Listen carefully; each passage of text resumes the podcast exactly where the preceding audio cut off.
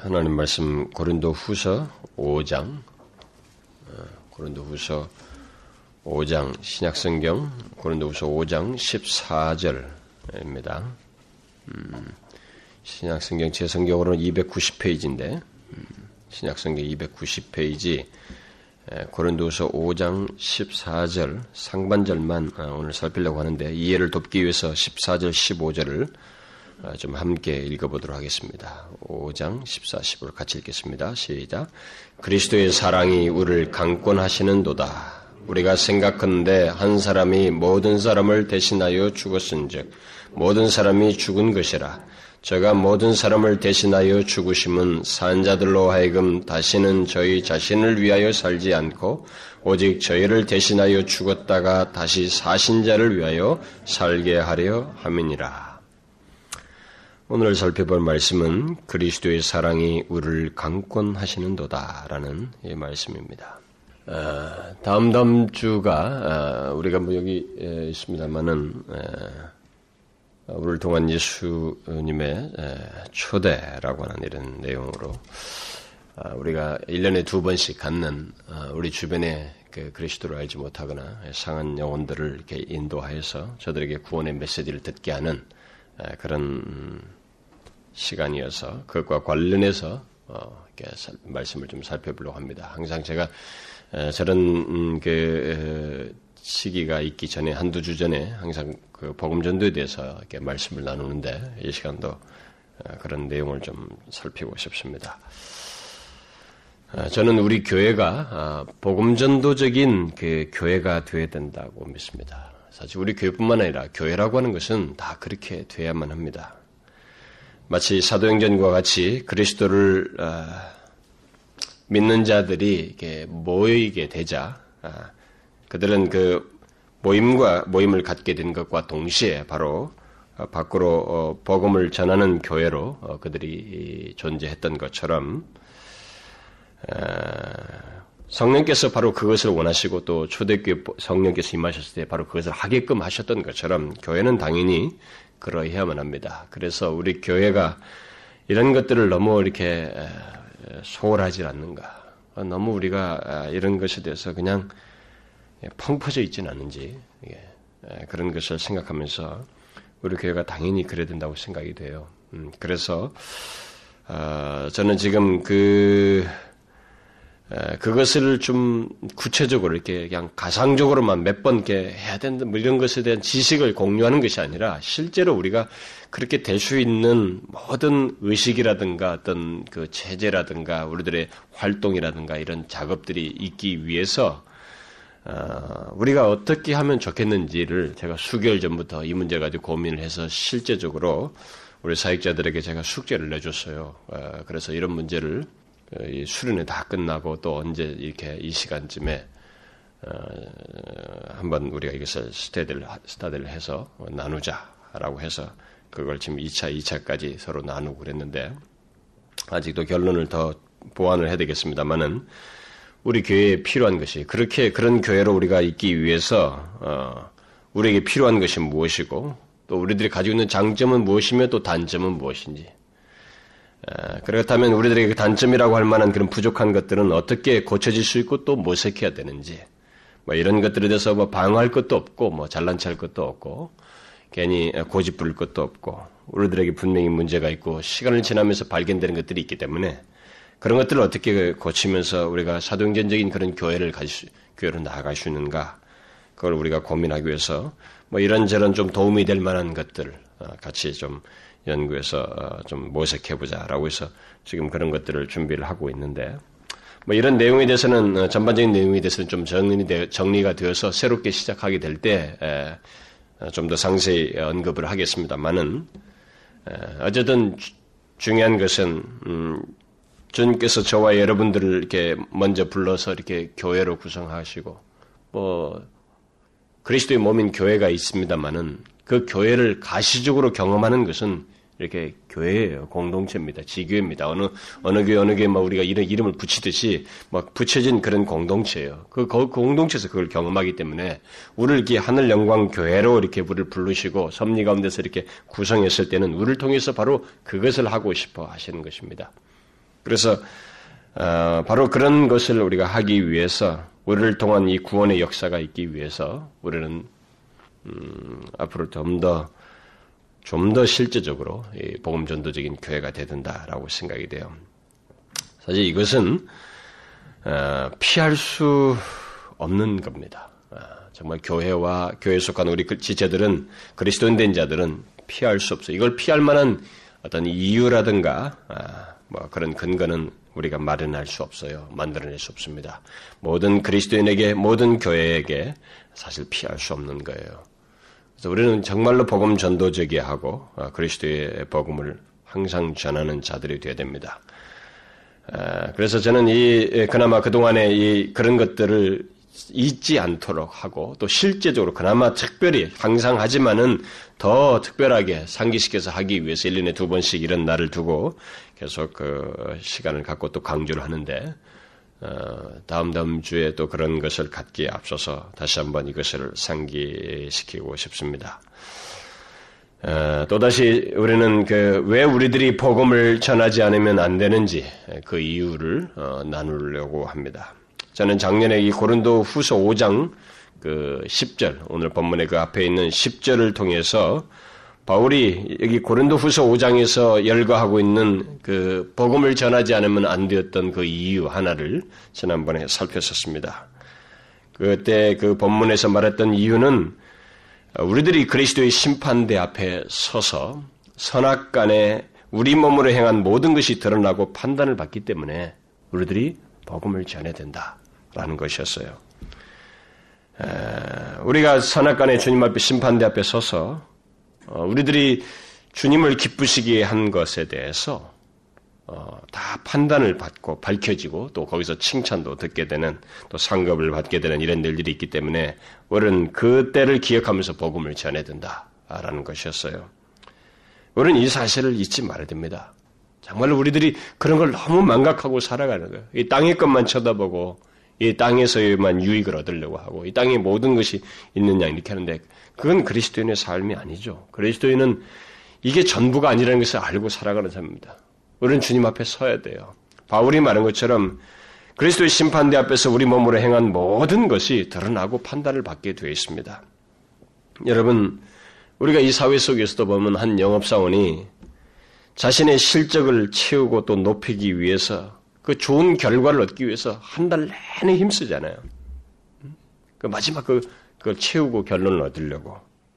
또 한 회사가 투자자들의 그 주식 투자자들에게 주주들에게 아, 주주들에게 계속 붙들기 위해서 실적을 올리려고 온 힘을 줬잖아요. 그 분기별로 또 연간별로 그 실적을 올리고 그걸 애쓰잖아요. 좋은 결과를 얻고 계속 유지하려고.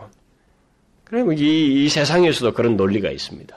근데 성경은 그런 단타화적인 것, 일시적인 것이 아니라 모든 우주 만물에 지금까지 이 세상에 존재했던 모든 존재들이 마지막 한 번 하나님 앞에 서야 한다는 거예요. 그분 앞에서 영원한 판결을 받아야 된다는 것입니다. 그 그리스도의 심판대 앞에서 우리들의 행한 모든 것이 밝혀지게 되는 그래서 그때 더 중요한 판결, 뭐 영업 사원과 이 회사가 내는 그 어떤 마지막 그 어디로 보면 결론보다도 더 중대한 판결과 결론이 우리 인생들 앞에 있다는 것입니다. 그래서 바울은 그런 사실을 기억하고 복음전도적인 삶을 살았던 거예요. 그 앞에 자신이 서야 된다는 것. 그래서 그 4장과 이 고린도 4장과 5장 전반부에서 막 복음적인 삶을 그 그런 음, 동기를 가지고 살았다고 하는 것을 잘 증거해 주고 있습니다. 이것은 우리 모두에게도 동일하게 있어야만 하는 거예요. 왜냐하면 우리 모두 똑같이 그리스도의 심판들 을 향해서 지금 나아가고 있고 결국 서게 되기 때문에 그렇습니다. 물론 그 그리스도의 심판대는 그리스도인들에게 있어서는 공포와 두려움의 자리는 아닙니다. 그리스도인으로서 그동안 오해받고 억눌렸던 것에 대한 공의의 판결을 받게 되는 자리이고 충성스러운 것에 대한 인정, 인정과 칭찬이 있는 곳이에요.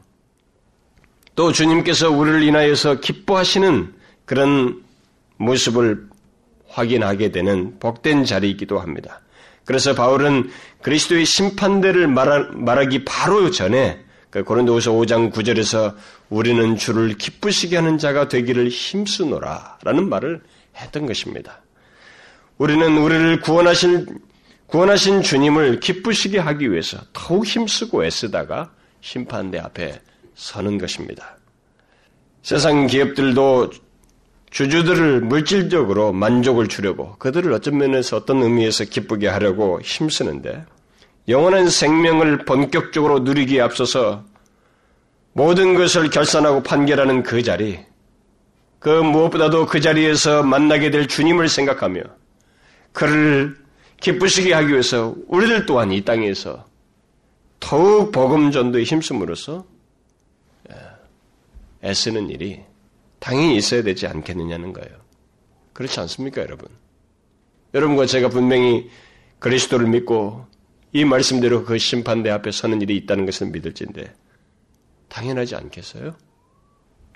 우리들은 그것을 기억하고 열심히 수고하여서 정말 그 자리에 주님을 이렇게 보시게 하는 칭찬 듣는 좋은 결산이 있기를 구해야 된다고 생각이 됩니다.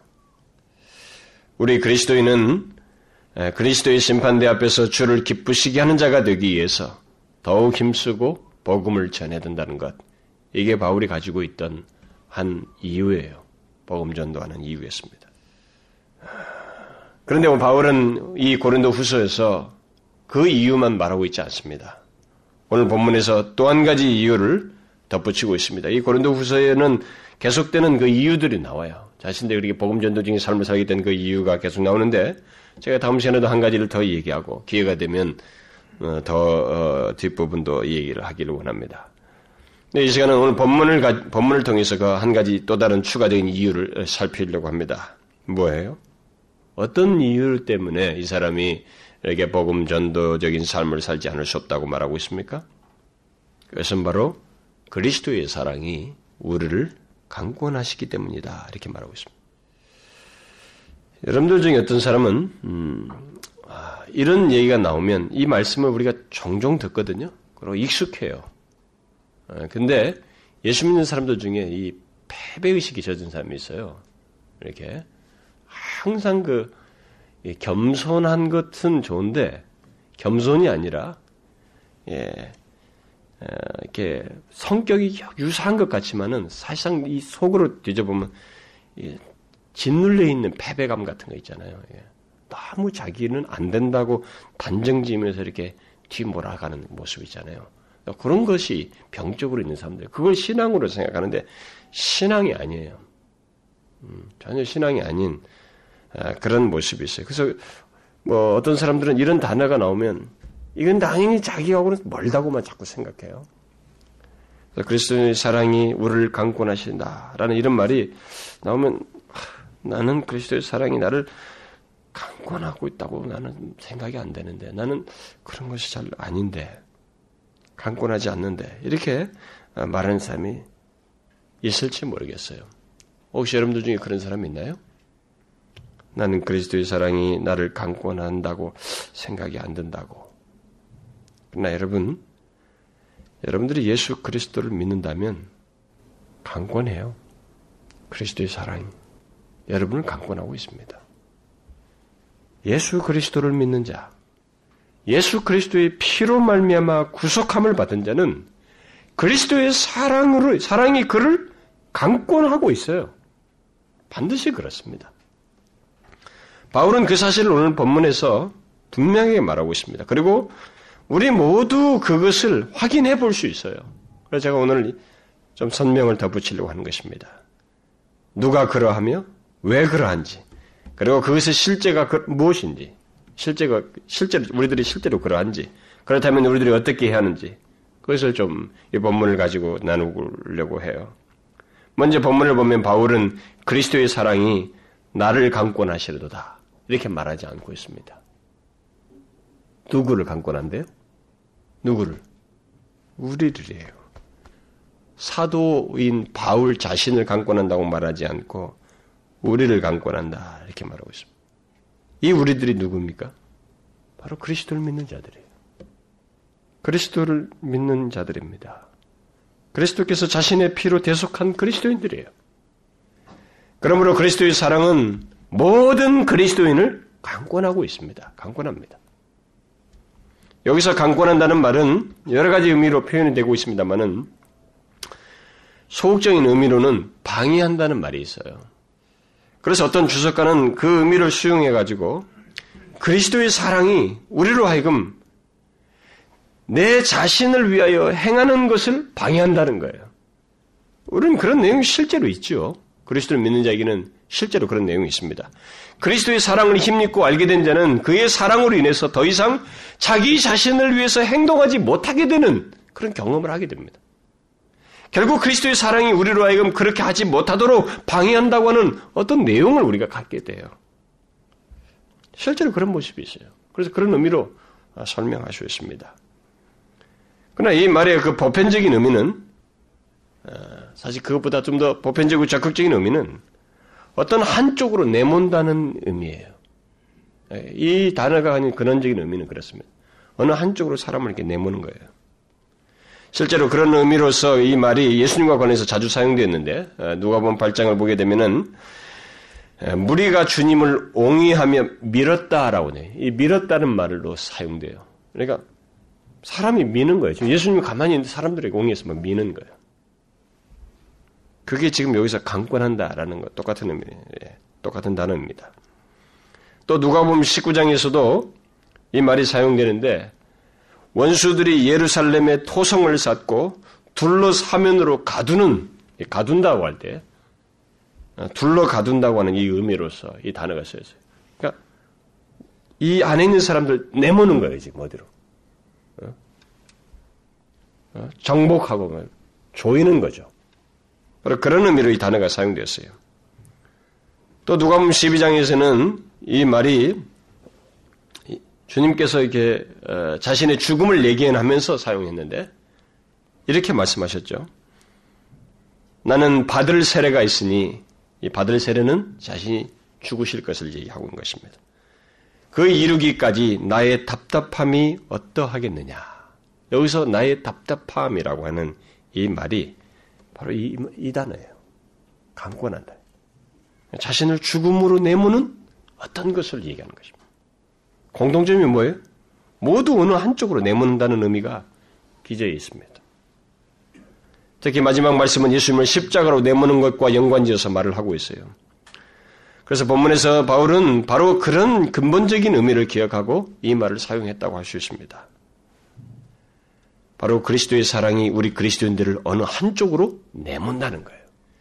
자신을 위해 살지 않도록 내몰 뿐만 아니라 한 걸음 더 나아가서 그리스도를 사랑하며 그를 증거하도록, 그를 전파하도록, 그의 복음을 전하도록 우리를 내몬다는 것입니다. 설사 어떤 반대가 있고 핍박이 있어도 또 피곤하고 고통스러워도 그리스도의 사랑을 입은 자는 어느 한쪽으로 자신이 내몰려요. 삶이 내몰리는 것을 경험하게 된다. 그 바울이 그렇잖아요. 이 사람 탁월한 사람 아니었습니까? 자기 옛날 생활 하면 충분히 여유롭게 뭐 방해받고 살 수 있었잖아요. 근데 그리스도를 만나고 나서 그리스도의 사랑을 덧입고 나서 어디로 내몰려요? 내몰리잖아요. 그리스도를 위해서. 그분을 사랑하는 쪽으로 내몰리죠. 자신의 삶이 존재가 그의 복음을 전하는 대로 자신의 삶이 내몰리죠. 바로 그거예요.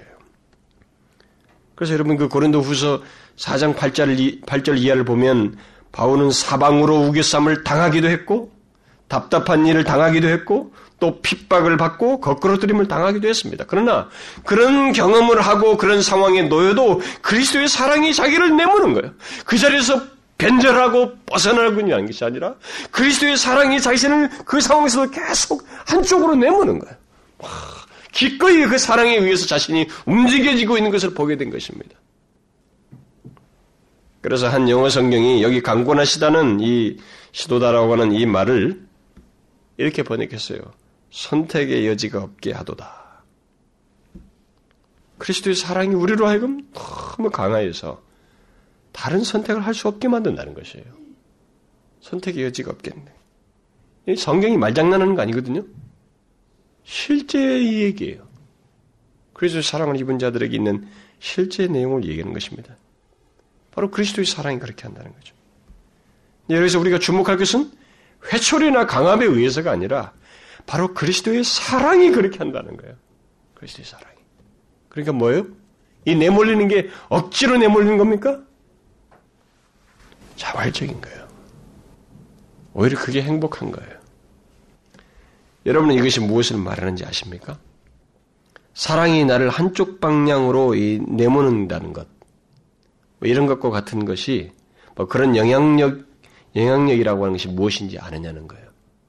머리로 하는 게 아니라 실제로 여러분들이 좀 경험적으로 알고 있나요? 여러분 사랑의 힘을 아시죠? 사랑을 이렇게 부모와의 관계든 친구와의 관계든 뭐 사랑하는 사람과의 관계든 부부 관계든 부모 자식 사이의 관계든 간에 여러분 사랑의 힘을 아시죠? 이건 정말 칼보다 강합니다. 이 세대가 너무 사랑이 메마르고 정말 그것을 막 억지로 짓누르고 무시하면서 악한 본성대로 행해서 정말 좋지 않은 사례들이 많아서 그렇지 우리에게 있는 진짜 사랑이 드러나는 그 장면들 속에서 그렇게 짓눌렸던 사람도 사랑으로 싹 받게 될 때 아무리 강박, 강악함으로 되지 않던 사람이 녹아져 버리잖아요. 그래서 사랑은 칼보다 강합니다. 정말 무력보다 강하죠.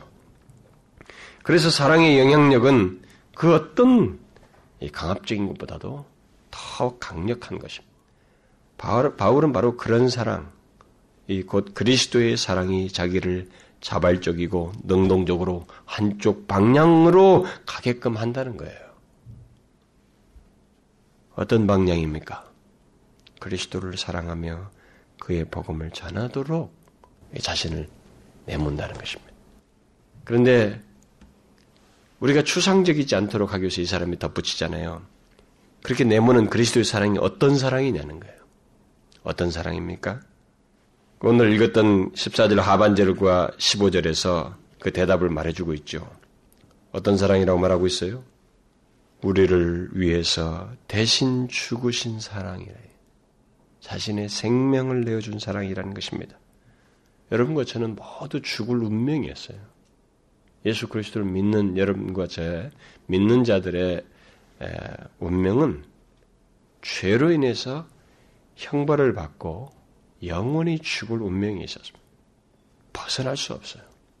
정말로 자신의 죄가 주는 그 형벌로부터 벗어날 수 없는 그런 운명의 우리들이었습니다. 그런데 그런 우리를 위해서 그리스도께서 대신 죽으신 거예요. 우리의 죄를 지시고. 그런데 그 일을 어떤 마음으로 했느냐? 사랑으로 한 거예요. 가끔 자식들이 부모의 그 사랑을 마땅한 것처럼 생각하는 성향이 있는데 여러분 부모 입장이 되보면 알잖아요. 시집 가고 나서 애 낳고 나서야 딸들이 아, 엄마가 이랬구나 조금 알잖아요. 여러분 사랑함으로 한 거예요 주님께서. 혹시 하나님의 아들 예수 그리스도께서 나를 위해서 십자가에 달려 죽으신 것을 이렇게 이론적으로 생각하는 사람이 있습니까? 그게 그 사랑에 의해서 쏟아진 것이라고 하는 것을 이게 절절하게 느끼지 못하고 이론으로만 생각하는 사람이 있어요. 어떤 면에서 그런 음, 태도는 예, 그냥 일시적으로 처음에 예수 믿는 음, 과정 속에 생기거나 뭐 이런 문제가 안 되는데 몰라서 그런 건 괜찮은데 어, 항상 그런 식으로 이렇게 주님을 대하고 그렇게면은 그것은 사실상 그리스도의 십자가를 모독하는 거예요. 그래서 예수를 믿는다고 할 때는 분명하게 그리스도께서 십자가에서 행하신 것이 무엇인지를 알 의무가 있어요, 진짜로. 그것을 더 풍성하게 알고자 할 이유가 있습니다. 그리스도의 십자가는 저와 여러분을 죄와 죄가 요구하는 모든 형벌로부터 구원하시기 위해서 사랑으로 행해진 거예요. 사랑으로. 우리의 죄를 대신 지시고 자기 생명을 기꺼이 내어주신 것은 오직 그의 사랑에 은한 것입니다. 사랑 없이는 결코 그 일을 행해질 수 없어요. 여러분, 누군가를 위해서 여러분들이 조금만 뭐라도 시간 한 번이라도 할애를 하고 그 사람에게 정성을 썼고 여러분들이 아까워하는 돈을 써보고 뭘 한다고 할 때 그것이 한두 번 탁 하고 끝내버리는 것이 아니라 여러분 자신을 내어주는 것 같은 그런 일을 한다고 생각. 사랑 없이 할 수 있어요? 가끔 어떤 사람들이 어떤 일을 뭐 할 때 돈으로 탁 해버려요. 음? 여러분 이 세상에서 제일 쉬운 게 돈이에요, 여러분. 어려운 것 같아도 자신의 몸은 안 들이고 돈으로 해결해 버려요. 그게 어떤 게 쉬워요? 아, 돈 없는 사람에게 돈이 어렵죠. 그렇지 않아요. 결과적으로 보면 내 자신을 주는 것이 쉽지 않습니다. 더 어려워요. 거기다 대고 나의 생명을 주는 것은 정말 어렵습니다. 그것은 사랑 없이는 못해요. 바울은 이것을 알게 된 것입니다. 자신, 우리를 위해서 생명을 깨끗이 사랑으로 내어준 주님의 사랑을 알게 돼서 그 사랑을 알게 될 때 그것이 자기를 강권하고 있는 것을 알게 된 거예요. 그 선택의 여지가 없다는 거예요, 지금. 이 강권하시도라는 말을 통해서 뭐한 번역대로 그런 의미예요.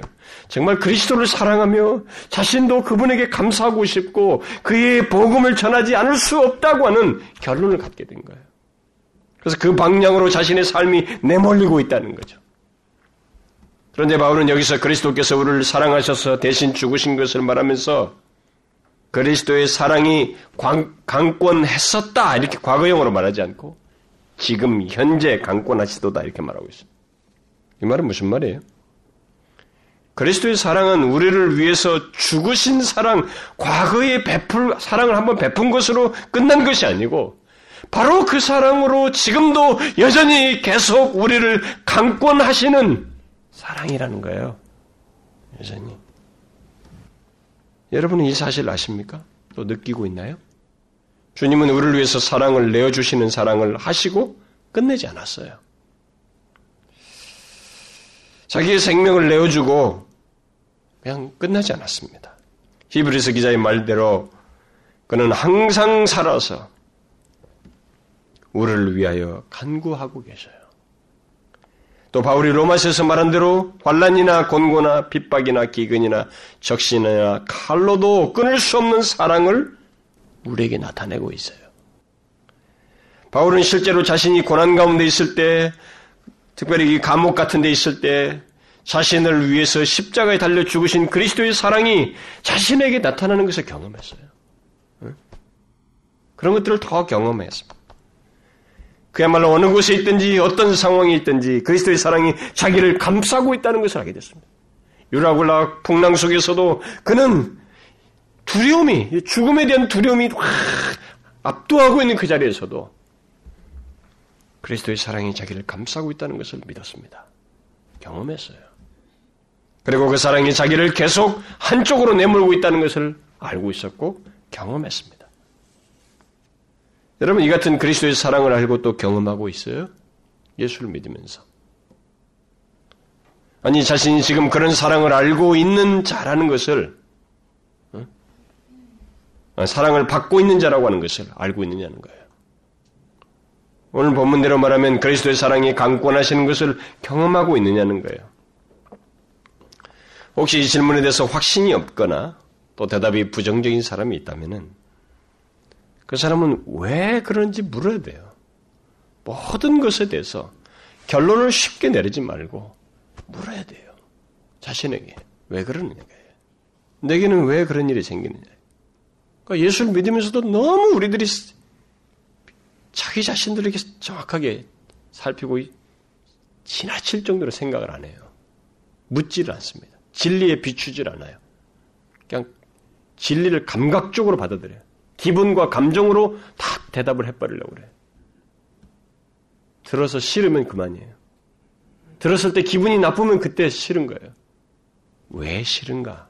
물어봐야죠, 자기에게. 무엇이 틀리냐는 거예요. 주님은 분명히 십자가에서 우리에 대한 사랑을 확증해 주었습니다. 우리에 대한 사랑을 역사 속에서 드러내 보이셨어요. 그리고 지금도 그 사랑으로 우리를 사랑하고 있어요. 그렇기 때문에 2000년 전에 십자가에 죽고 난 뒤에도 수많은 사람들이 무너졌어요. 그분의 십자가 얘기를 들으면서 사람들이 다 돌아섰습니다. 세대가 1세기, 2세기, 3세기, 10세기가 지나도 그 십자가의 메시지를 접하는 자들은 강팍하든 어떠한 상태에 있든 그들이 다 무너졌어요. 그 사랑을 느꼈던 것입니다. 깨달았어요. 경험했습니다. 자신을 나시는 그 그리스도의 사랑을 알게 되었어요. 역사 속에서 드러났고 그것을 계속 보이셔요. 한 사람의 영혼 속에서도 그 일을 계속하십니다. 그런데도 자신이 사랑받고 있지 않다고 생각하거나 그리스도의 사랑이 강권하신 것을 알지 못하거나 경험하지 못한다면 문제가 누구에게 있는지 누구에게 있을 것인지 있겠겠는지 한번 생각해 보라는 거예요. 누구에게 있겠어요 문제가? 역사적인 사건이 있고 나를 위한 사랑의 증거들이 제시되었고 행해지는 사랑이 있는데 그런데도 그 행해지는 사랑이 자기가 못 느낀다면 누구에게 문제가 있겠냐는 거예요. 누구에게 있겠을까요? 그, 그 사람에게 문제가 있죠. 어떤 문제예요? 그것은 마치 부모의 사랑을 받고 있으면서도 그것을 의식하지 못하거나 별로 느끼지 못하는 자식처럼 바로 그런 비슷한 케이스예요. 여러분 자식들이 부모의 사랑을 얼마나 받습니까? 어려서부터. 분명히 부모님의 품 아래 있고 여전히 부모의 사랑을 받고 있지만 그 관계와 사랑을 의식치 않는 자식, 또 그 사랑을 별로 중요하게 여기지 않거나 그걸 불만스럽게 여기거나 그 사랑에 대해서 불만 갖고 이게 뭔가 마음이 뒤틀려 있는 자식, 그 자식이 문제가 있죠. 일단 부모가 사랑을 계속 하고 있는 한에 있어서. 막 그와 비슷한 거예요. 만약 어떤 그리스도인이 그리스도의 사랑이 자기를 강권하시는 것을 느끼지 못한다면 그것은 바로 이와 동일한 이유가 있을 거예요. 음, 이유 때문일 것입니다. 자기를 피로 구속한 그리스도와의 관계와 사랑, 특히 그 관계 속에서 계속 베푸시는 사랑을 너무 익숙해 한 나머지, 또 마음에 문제가 생겨서인지는 몰라도, 또 그 관계와 사랑을 의식시 않거나 중요하게 여기지 않아서 그런지 몰라도, 그런 상태 때문에 사랑을 못 느낀다. 모르겠다. 이런 말 하는 거예요. 불만이 가득 차고 뒤틀려 있을 때는 사랑이 베풀어져도 모를 수 있어요, 여러분. 그럴 수 있습니다. 오늘 그리스도인도 자신의 죄로 인해서 마음이 뒤틀리고 불만이 있고 막 이러면은 베풀어줘도 그 사랑을 못 느껴요. 모를 수 있어요. 주님의 사랑이 예, 주님의 사랑을 받고 있으면서도 못 느낀다면 그것은 받는 이에게 문제가 있는 거예요. 받는 이에게. 주시는 주님에게 문제가 있는 게 아니라 받는 우리들에게 문제가 있어요. 그리스도의 사랑에는 문제가 없습니다. 주님은 자기 생명을 내어주며 사랑했고 그 사랑으로 계속 우리와 관계를 갖고 있어요. 계속 사랑을 베풀고 있는 것입니다. 그러므로 여러분이 정령 그리스도를 믿는다면 그리스도의 사랑은 여러분을 강권하시고 있습니다. 강권하지 않을 리가 없어요. 여러분 그리스도께서 십자가에서 우리를 위해서 행하신 것을 생각해 봐요. 해 보시라고요. 그리고 그 사랑 안에서 우리와 특별한 관계를 가지시고 여전히 사랑하시며 우리를 지키시고 있는 것을 보시라고요. 그리고 앞선 믿음의 사람들이 다 그런 경험들을 하고 갔던 것들을 한번 읽어보시라고요. 우리 로마서 8장에서 말한 것을 여러분 들어보세요. 누가 우리를 그리스도의 사랑에서 끊으리요. 환란이나 공고나 핍박이나 기근이나 적신이나 위험이나 칼이랴 없어요.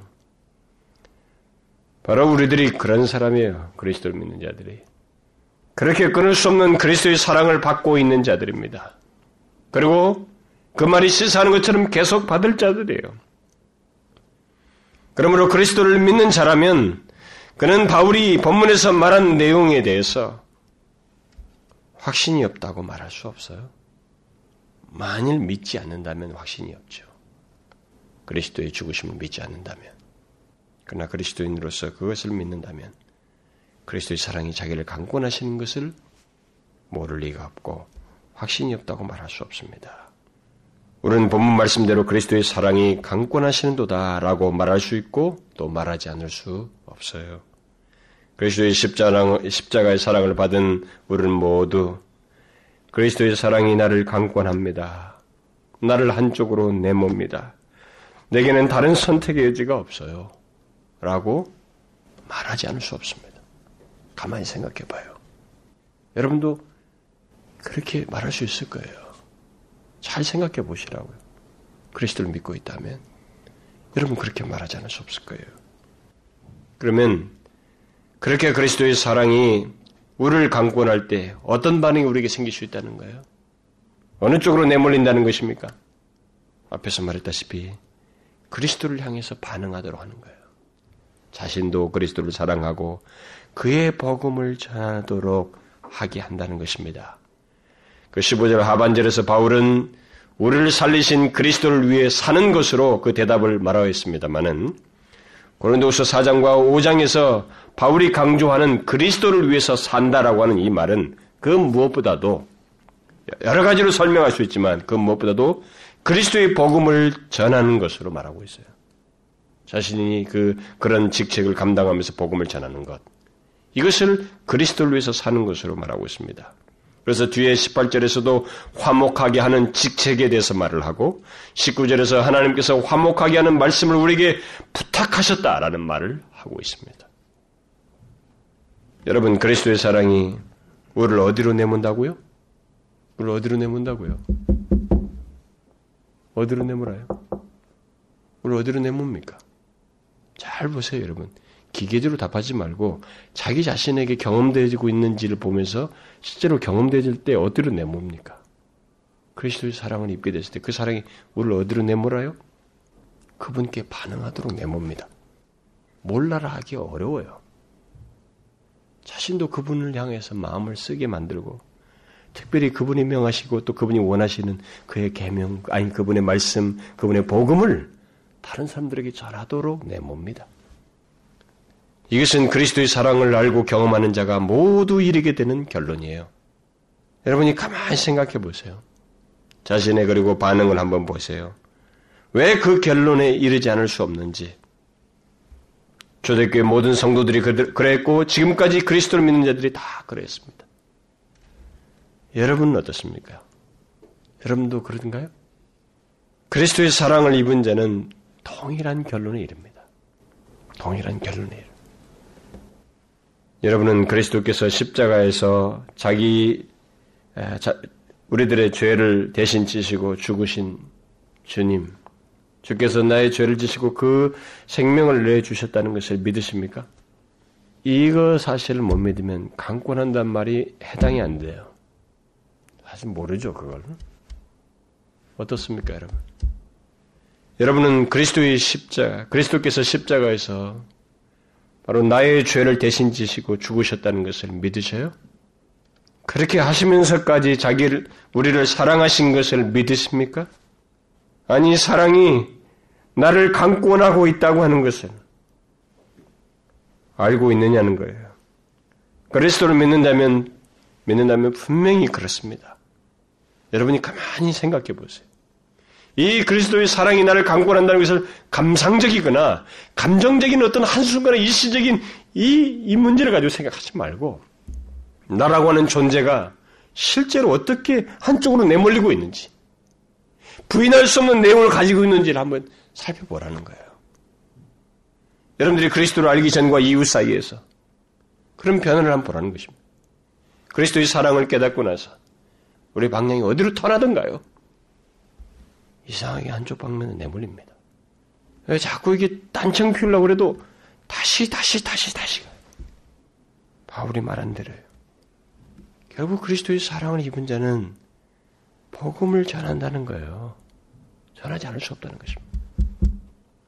우리가 그리스도의 심판대 앞에 서기 때문만이 아니라 바로 이 이유 때문에 우리를 강권하시는 그리스도의 사랑 때문에 그래서 우리는 복음을 전하지 않을 수 없어요. 전해야 되는 것입니다. 여러분, 여러분의 주변을 한번 보세요. 우리 주변에 존 번연의 그 말대로 멸망할 자들로 가득 차 있습니다. 당사자들은 듣기 싫게 하겠지만은 부인할 수 없어요. 인간은 가만히 놔두면 이 세상에 태어나서 예수를 알지 못하고 가만히 놔두면 아무리 화려한 전적을 가지고 있어도 성경이 말한 대로 멸망을 향해서 치닫는 것입니다. 내가 사랑하는 남편, 사랑하는 부모, 사랑하는 친구, 사랑하는 자식, 그들이 멸망으로 가는 거예요. 그들에 대해서 그리스도의 사랑이 나를 내모는 것입니다. 그들에게 복음을 전하도록. 내게 있는 예수를 말하도록. 그래서 여러분과 제가 거기에 반응하자는 거예요. 여러분 사랑을 받아도 사랑을 무시할 수 있거든요. 사랑을 받아도 그 사랑을 받으면서 사랑에 대한 반응하도록 하는 이런 관계가 있는데 그것을 꺾어버릴 수 있어요. 그러나 여러분, 제가 오늘 상기시키는 것입니다. 정상적이고 이 사실 정상적으로 이 사실을 알고 그리스도의 사랑을 입고 있음을 안다면 우리는 꺾을 수 없어요. 꺾어서는 안 돼요. 감출 수도 없습니다. 반응해야 되는. 복음을 전해야 된다고. 그렇지 않습니까? 여러분 중에 나는 그리스도 사랑이 나를 강권하지 않아요. 라고 말하는 사람 있어요? 제가 지금까지 설명했잖아요. 그렇게 말하는 사람 있습니까? 예수를 믿는다면 그렇게 말할 수 없어요. 말할 수 없습니다. 강권하신 것이 무엇인지를 오해하고 있거나 그 내용을 잘 이해하지 못하고 있는 거지 실제는 강권하고 있습니다. 자신을 한쪽 방면 내몰고 있어요. 주님을 위해서 살도록 특별히 그의 복음을 전하도록 우리를 내모는 것입니다. 거기에 여러분들이 반응하셔요. 응? 머뭇거리지 마시고 부인할 수 없잖아요. 여러분과 저에게 그리스도의 사랑은 여전합니다. 십자가에서 죽으신 그 사랑으로 여전히 우리를 사랑하셔요. 강권하고 있습니다. 복음을 전하도록. 그 주변에 있는 영혼들에게 말하세요. 그들을 위해서 기도하시고 섬길 수 있는 것을 찾으시고 인도하셔요. 특별히 11월 둘째 주 인도하시라고요. 저는 어떤 사람이 예수를 알지 못하는 어떤 사람을 위해서 참 오랜 세월 동안 기도해서 그 사람이 정말 정말 기도만 하고 그래서 뭐 저렇게 또 죽을 수도 있나 보다 했는데 돌아오는 사람들에 대한 얘기를 자주 듣습니다. 그런데 그 기간이 20년, 30년, 50년짜리도 있어요. 정말 지독한 거죠. 50년짜리도 있어요. 여러분, 어거스틴 같은 사람도 뭐 30년 아닙니까, 어머니가. 어떤 사람은 복되게도 몇 개월 만에, 몇 년 만에 돌아오기도 하지만은, 어떤 사람은 10년, 20년, 30년 만에. 그 사람을 위해서 누군가 기도했는데, 결국은 다 무르익어서 그 시점에 와가지고 돌아오는 거예요. 근데 인간이 하나 교만하고 뻣뻣하니까 자신이 마음이 약해질 어떤 상황과 경험을 하고 나서야 돌아오게 되는데 어쨌든 중요한 것은 그 사람의 기도가 버려지지 않고 돌아온 응답돼서 돌아온다는 거예요. 그래서 돌아온 사람들 대부분은 누군가 기도한 사람들이 있고 간간히 복음을 전했던 사람들이 있었어요. 그들이 복음을 들은 적이 있습니다. 대체적으로 그렇게 해서 돌아와요. 이걸 우리가 놓치지 말아야 됩니다. 우리는 복음을 말해야 돼요.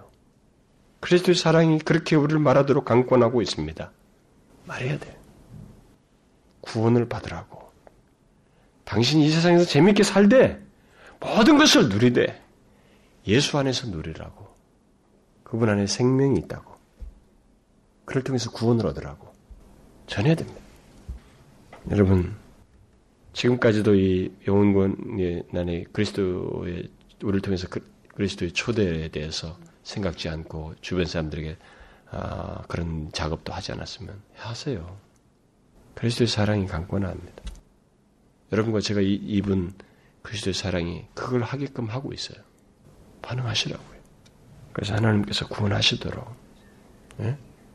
그리고 포기하지 말아야 돼요. 1년, 2년, 그건 아무것도 아닙니다. 몇십 년짜리도 있어요.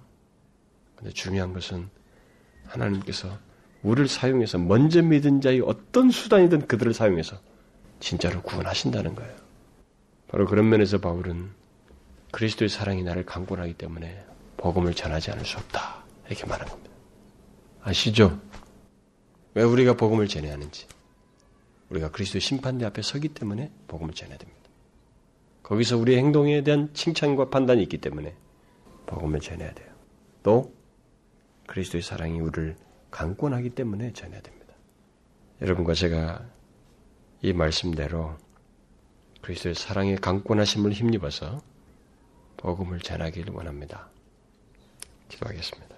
하나님 아버지 감사합니다. 그리스도를 우리에게 주시고 그리스도의 십자가의 죽으심을 통해서 나 같은 자를 죄에서 구원하시며 그 사랑 안에서 우리를 내미시고 참 그 사랑의 풍성함 가운데 잠기게 하시며 그 사랑으로 우리를 에워싸시며 환란이든 기근이든 칼이든 끊을 수 없다고 말씀하시며 우리에 대한 그런 특별한 관계를 가지시고 계속 베푸시는 사랑을 힘입게 하신 것 감사합니다.